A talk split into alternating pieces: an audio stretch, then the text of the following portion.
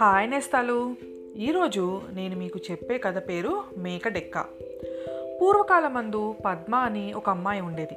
పద్మకు చిన్న తమ్ముడు ఒకడున్నాడు.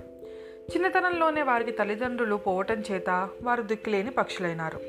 అందుచేత ఏ దేశమైనా వెళ్ళి హాయిగా బతుకుదామనే ఆలోచనతో వారు భూలోకమంతా చుట్టి రావటానికి బయలుదేరారు. దారిలో చిన్న తమ్ముడికి దాహమయ్యి మంచినీళ్ళ కోసం ఏడ్చాడు. తమ్ముడు కొంచెం దూరంలో బావి కనబడుతుంది అక్కడ తాగుదాం కానీ ఏడవకు అంటూ వాడిని పద్మ ఊరడించింది. ఇంతలో అతనికి ఒక గుర్రపు డెక్క ఆనవాలు అందులో నీళ్ళు కనపడినాయి.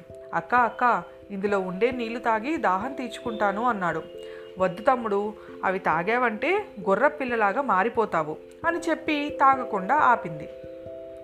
మరి కొంచెం దూరం వెళ్ళేసరికి చిన్న తమ్మునికి ఆవుడెక్క ఆనవాళ్ళు అందులో నీళ్ళు కనబడ్డాయి.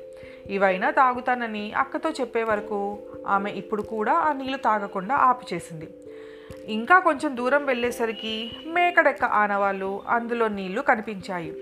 ఇంకా దాహానికి ఆగలేక చిన్న తమ్ముడు ఈసారి అక్కతో చెప్పకుండానే ఆ మేకడక్కలాగా ఉండే గోతిలో నీళ్ళు తాగేశాడు. ఆ నీళ్ళు నోటికి తగలగానే చిన్నతమ్ముడు మేకపిల్ల అయిపోయాడు. మొండితోక ఆడించుకుంటూ గెంతులేయటం మొదలుపెట్టాడు. పద్మ తన చిన్న తమ్ముడి కోసం తెగ వెతికింది. ఇంతలో తన చుట్టూ తిరుగులాడుతూ తనను ప్రేమతో నాకటానికి వచ్చిన చిన్నారి మేకపిల్లను చూసింది.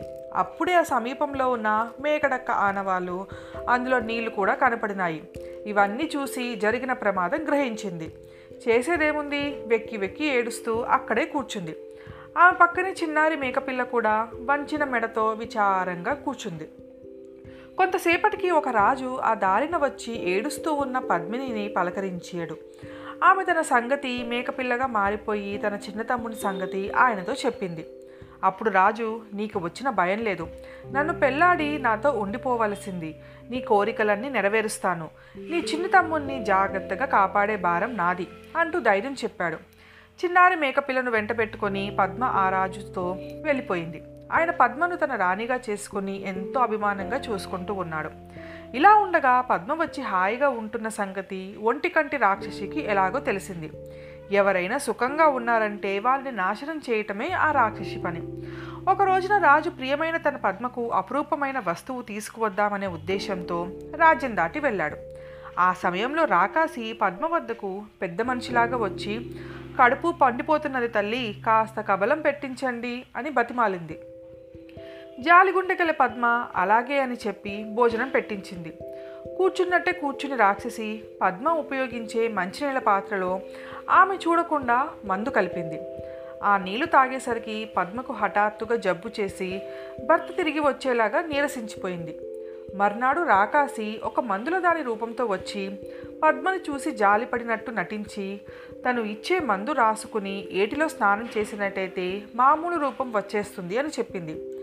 అమాయకురాలైన పద్మ ఆ ప్రకారమే మరునాడు ఏటికి వెళ్ళేసరికి దుర్మార్గులాడైన రాక్షసి పద్మ బట్టలను తన చేత పుచ్చుకొని ఆమెను దిగి స్నానం చేయమంది.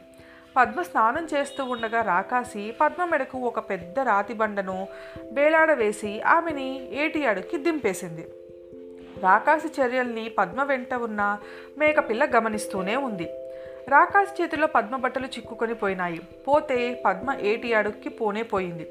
కనుక ఈ అదును చూసుకొని రాకాసి ఆ దుస్తులను తను వేసుకొని తన మంత్రశక్తి వల్ల సరిగ్గా పద్మలాగే తయారయ్యి కోటలో ప్రవేశించి మామూలు రాణిలాగా మసులుతూ ఉంది.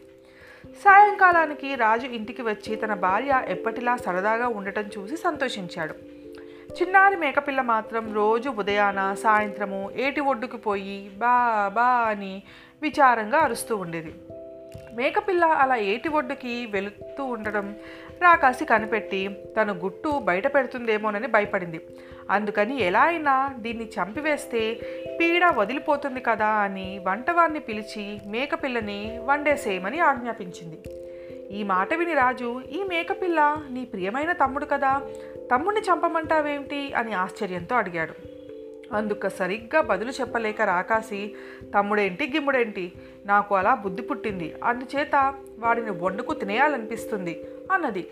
ఈ మాటలు వినగానే చిన్నారి మేకపిల్ల ఏటి ఒడ్డుకు పరిగెత్తుకుపోయి అక్క పద్మ నన్ను చంపెదరట నన్ను వండెదరట కత్తులు నూరిరి కోలలు కార్చిరి అంటూ చెప్పుకొని ఏడ్చింది. అప్పుడు ఏటి అడుగు నుంచి పద్మ జాలిగా తన చరిత్ర చెప్పింది. రాణి ఆజ్ఞ ప్రకారం మేకపిల్లను పట్టడానికి వచ్చిన నౌకరికి ఏటి అడుగు నుంచి వచ్చిన మాటలన్నీ స్పష్టంగా వినపడే వరకు వాడు వెళ్ళి రాజుగారితో చెప్పాడు. రాజు స్వయంగా ఏటి ఒడ్డుకు వచ్చాడు. మేకపిల్ల మళ్ళీ ఏడ్చింది. ఏటి అడుగు నుంచి మళ్ళీ పద్మ జవాబు చెప్పింది. ఆ మాట తన పద్మనేదని కంఠస్వరాన్ని బట్టి వెంటనే రాజు గుర్తించాడు. తక్షణమే జాలర్ల వాళ్ళని పిలిపించి పట్టువలలు వేసి ఏటిలో వెతుకుమన్నారు. కొంతసేపటికి పద్మ ఆ వలలో చిక్కుకున్నది. తెలివి రాగానే పద్మ చిన్నారి మేకపిల్లను దగ్గరికి తీసుకొని కౌగిలించుకున్నది. ఆమె తాకిన వెంటనే నీటి మహిమ వల్ల మేకపిల్లకు తన చిన్న తమ్ముడు రూపం వచ్చేసింది. రాజు ఇంటికి చేరుకొని నిజానిజాలు తెలుసుకున్నాడు. రాణి రూపంలో ఉన్న ఒంటికంటి రాక్షసిని విరిచి కట్టించి ముక్కలు ముక్కలుగా కోయించి ఉప్పు పాత్ర వేయించాడు. అప్పటి నుంచి పద్మ తమ్ముడు హాయిగా ఉంటున్నారు. ఇది నేస్తాలు ఇవాళ కదా. మళ్ళీ ఇంకొకరితో రేపు కలుసుకుందాం. మీ జాబిల్లి